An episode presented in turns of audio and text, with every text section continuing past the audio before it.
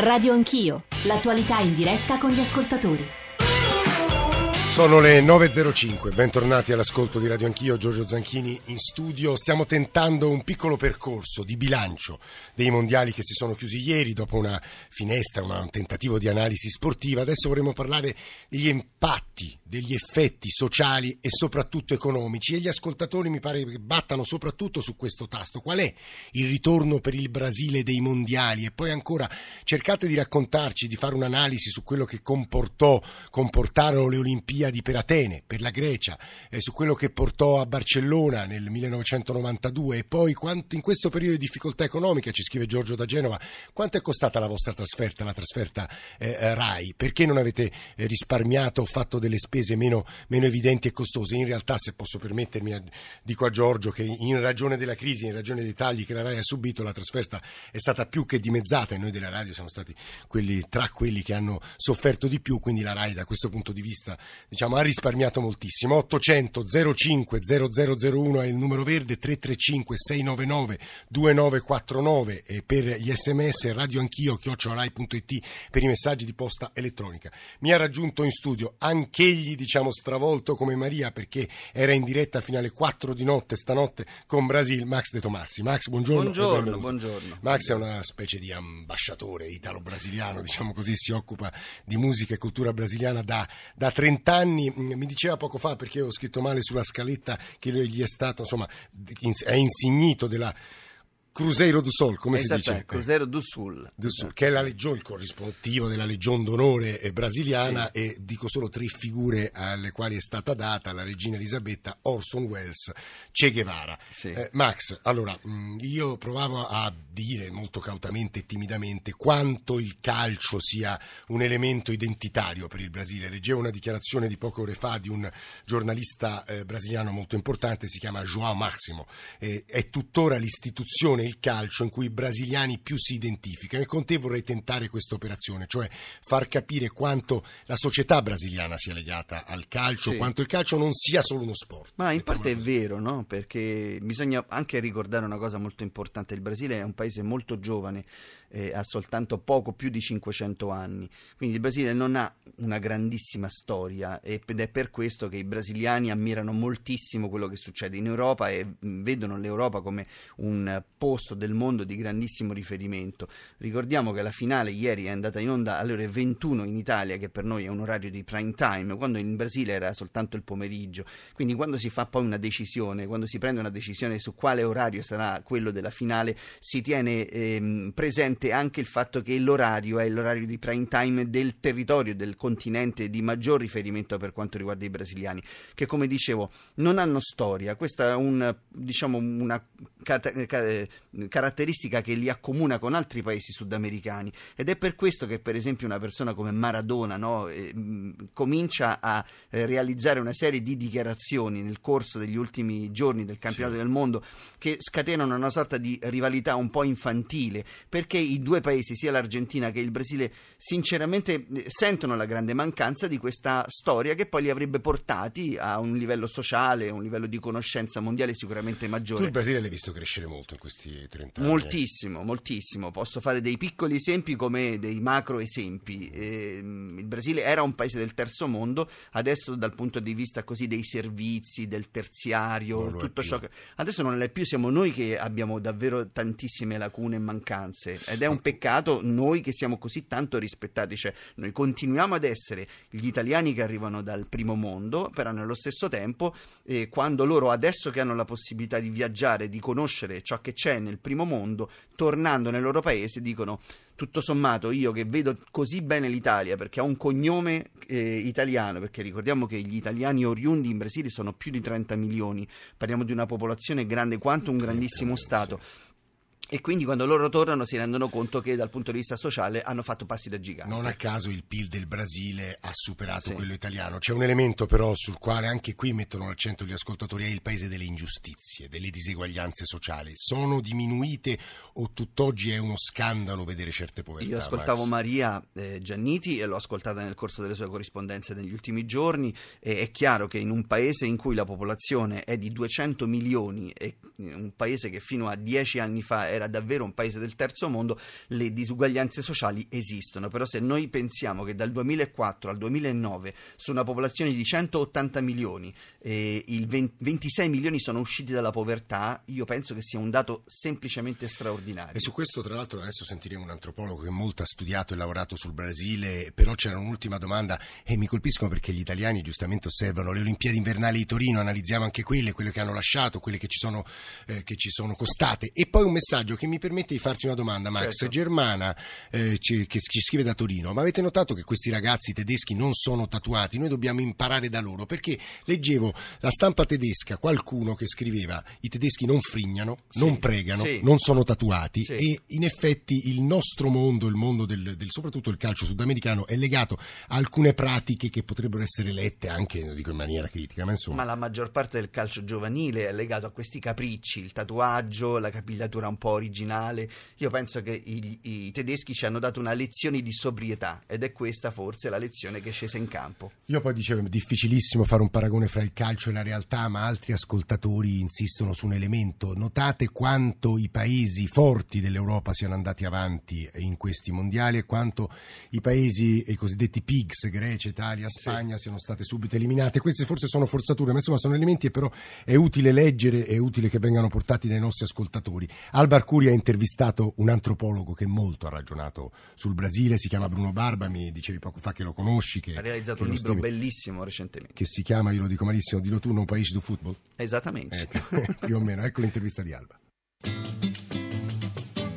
Il Brasile è ben diverso da tutti gli altri luoghi del mondo e dell'immaginario, perché coltiva un germe prezioso, incommensurabile, un seme che salverà il mondo. Si chiama meticciato. In questa frase, tratta dal suo libro No País do Futebol, si racchiude un po' tutto il suo amore per questo paese che, secondo lei, nonostante tutte le critiche, ha vinto comunque il suo mondiale. Il paese ha vinto, ha trionfato anzi dal punto di vista umano perché ha dimostrato che è il meticciato che può salvare il mondo, cioè l'incontro tra le persone e tra le culture. Questo a prescindere da quelli che sono i risultati contabili dell'economia e a prescindere da quelli che sono i risultati sportivi. Vorrei anche dire che le quattro squadre semifinaliste a loro modo sono rappresentazioni del meticciato. La Germania multirazziale come viene definita, l'Olanda delle colonie, l'Argentina i cui abitanti come si dice discendono dalle navi e il Brasile. Perché il mondiale fu assegnato al Brasile? Prima di tutto per la crescita economica che accompagnava il paese in quell'epoca e poi per una questione di rotazione che viene quasi sempre rispettata. Le cose però poi sono cambiate. Certo, la situazione è cambiata in peggio, però 40 milioni di persone negli ultimi anni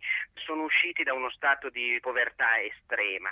Si è formata una classe media che non era mai esistita in Brasile di grandi consumatori. Questo ha creato delle problematiche generali, quindi la fotografia del paese ancora ci mostra favelas e povertà, però il trend è in positivo. Non dimentichiamo che quest'anno ci sono le elezioni politiche in Brasile e quindi qualcuno potrebbe avere tutto l'interesse a strumentalizzare in maniera negativa i risultati di Gilma. Era Bruno Barba intervistato da eh, Alba Arcuri 800 05 0001 per intervenire in trasmissione. Qui accanto a me c'è Max De Tomassi e 335 699 2949. Tra poco ci collegheremo con Nicola Ramadori perché Avevo detto, ho provato a dire all'inizio della trasmissione, eh, in realtà uno dei temi che più ha colpito dell'investimento tedesco nel calcio, nelle accademie giovanili, 100 milioni di euro, è che la Germania vincente esce anche come modello multiculturale, una squadra con figure molto, molto diverse come provenienza geografica e su questo punto il meticciato, ne parlava Barba poco questo fa. Questo è importantissimo, ecco. importantissimo. Cioè? Il meticciato, anche eh, collegandomi a questa cosa delle scuole calcio, no? ha dato mh, nuovo sangue al Brasile Brasile. Il Brasile non è soltanto una popolazione, come potevamo immaginare, fatta di afrodiscendenti o di indios o di portoghesi che l'hanno conquistato, ma poi diciamo che dalla fine, dalla metà dell'Ottocento fino ai giorni nostri sono arrivati flussi emigratori davvero consistenti e importanti. Basta per esempio un dato, eh, la schiavitù in Brasile è stata eh, abolita nel 1888 sì. e i primi a sostituire gli schiavi sono stati gli italiani perché era l'unica popolazione, l'unico uomo eh, davvero in grado di poter eh, sopportare e supportare eh, la, l'uscita degli schiavi che in quel momento venivano liberati. Chi è che poteva lavorare nelle piantagioni di cotone, nelle piantagioni di caffè eh, con la canna da zucchero? L'unica, l'unico profilo umano che aveva davvero voglia di fare qualche Era- cosa era perché vero. veniva da una terra molto depressa è l'italiano. Eh, prego. Ma no, ma volevo chiederti, le diseguaglianze brasiliane, accennavi a questo tema indubbio, sono legate anche alla razza? No, no, mm, diciamo che fra tutti i paesi che hanno avuto comunque una sorta di diatriba o di contrasto fra i bianchi e i neri, il Brasile forse è quello che ci ha insegnato maggiore tolleranza. È chiaro che ci sono forme di razzismo ancora adesso presenti, però diciamo ciò che noi pensiamo per razzismo è quello che vedevamo nell'apartheid alla fine degli anni 70, negli anni 80 in Sudafrica, è tutta un'altra cosa. 9.18, Antonio da Isernia, buongiorno. Buongiorno a lei e complimenti per la trasmissione. Credo che lei voglia Eh, parlare di giovani e investimenti eh, su giovani, no? Esattamente, volevo un vostro parere sulla mia opinione, diciamo, che eh, secondo me l'Italia se non cambia mentalità, se non cambia, non potremo mai andare avanti. Perché niente, anche nell'ultimo campionato scorso ne abbiamo avuto qualche giovane che è emerso, tipo Scuffetto dell'Udinese, 17-18 anni, ma se a questi non gli diamo spazio non possono mai diventare campioni perché eh, diciamo, le altre nazionali, le altre nazioni lo fanno e noi abbiamo sempre quella paura, quel timore.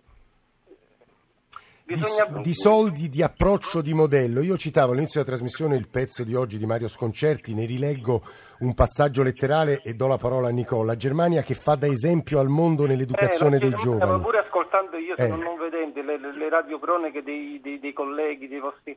eh, sentivo altri nazionali, diciannovenni, diciottenni, usciva un trentenne, entrava un...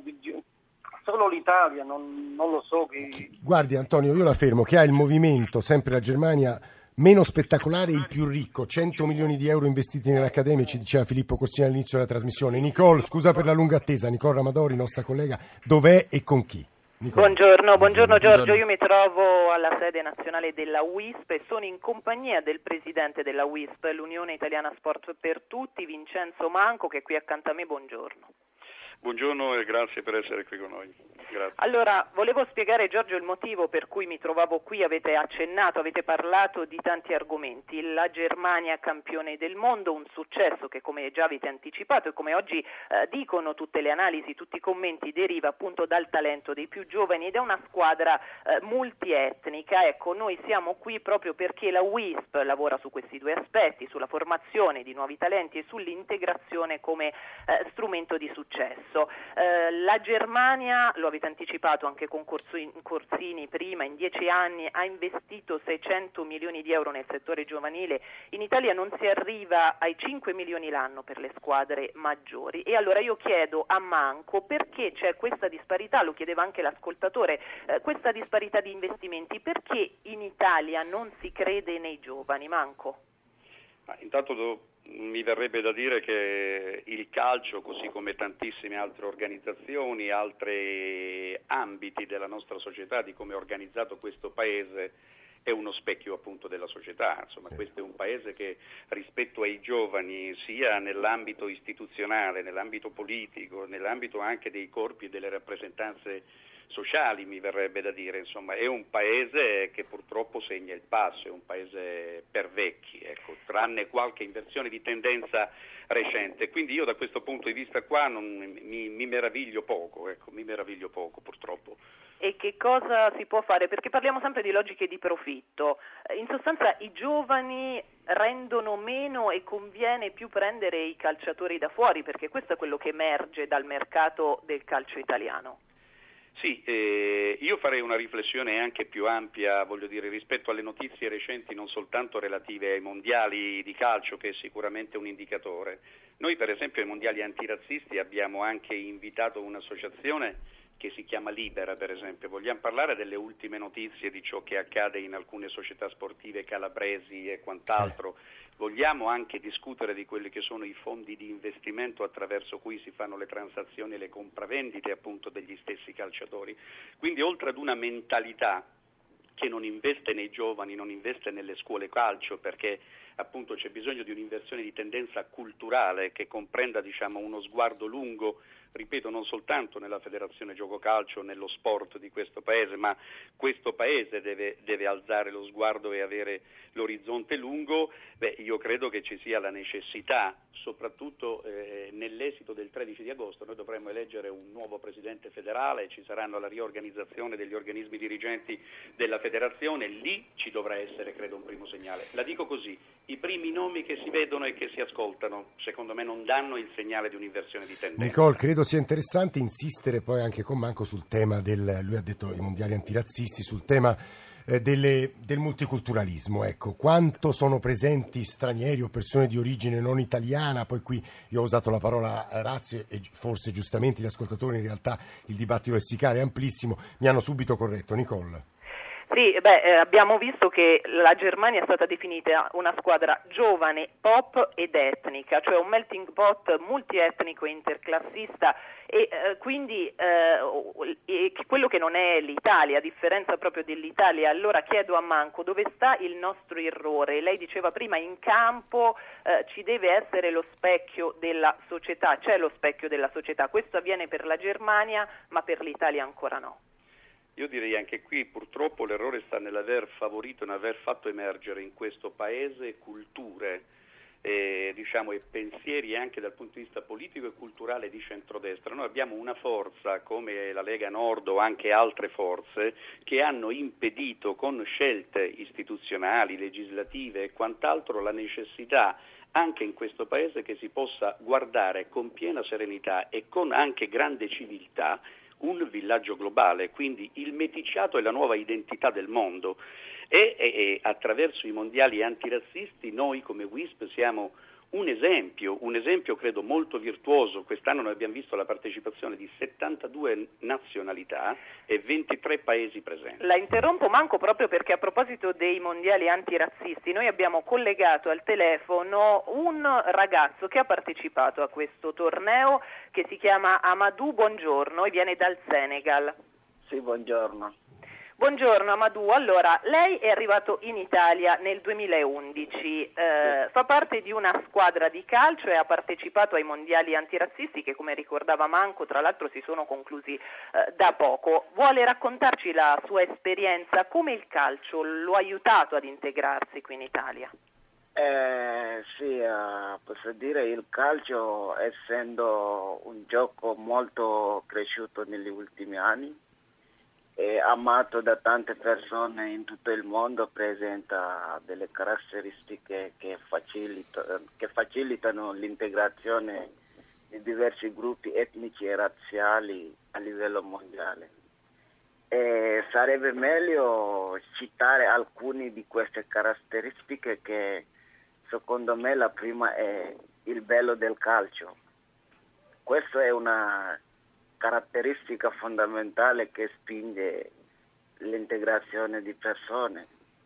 Eh, se facciamo riferimento al bello del calcio, sappiamo tutti quanti che come è il bello il calcio.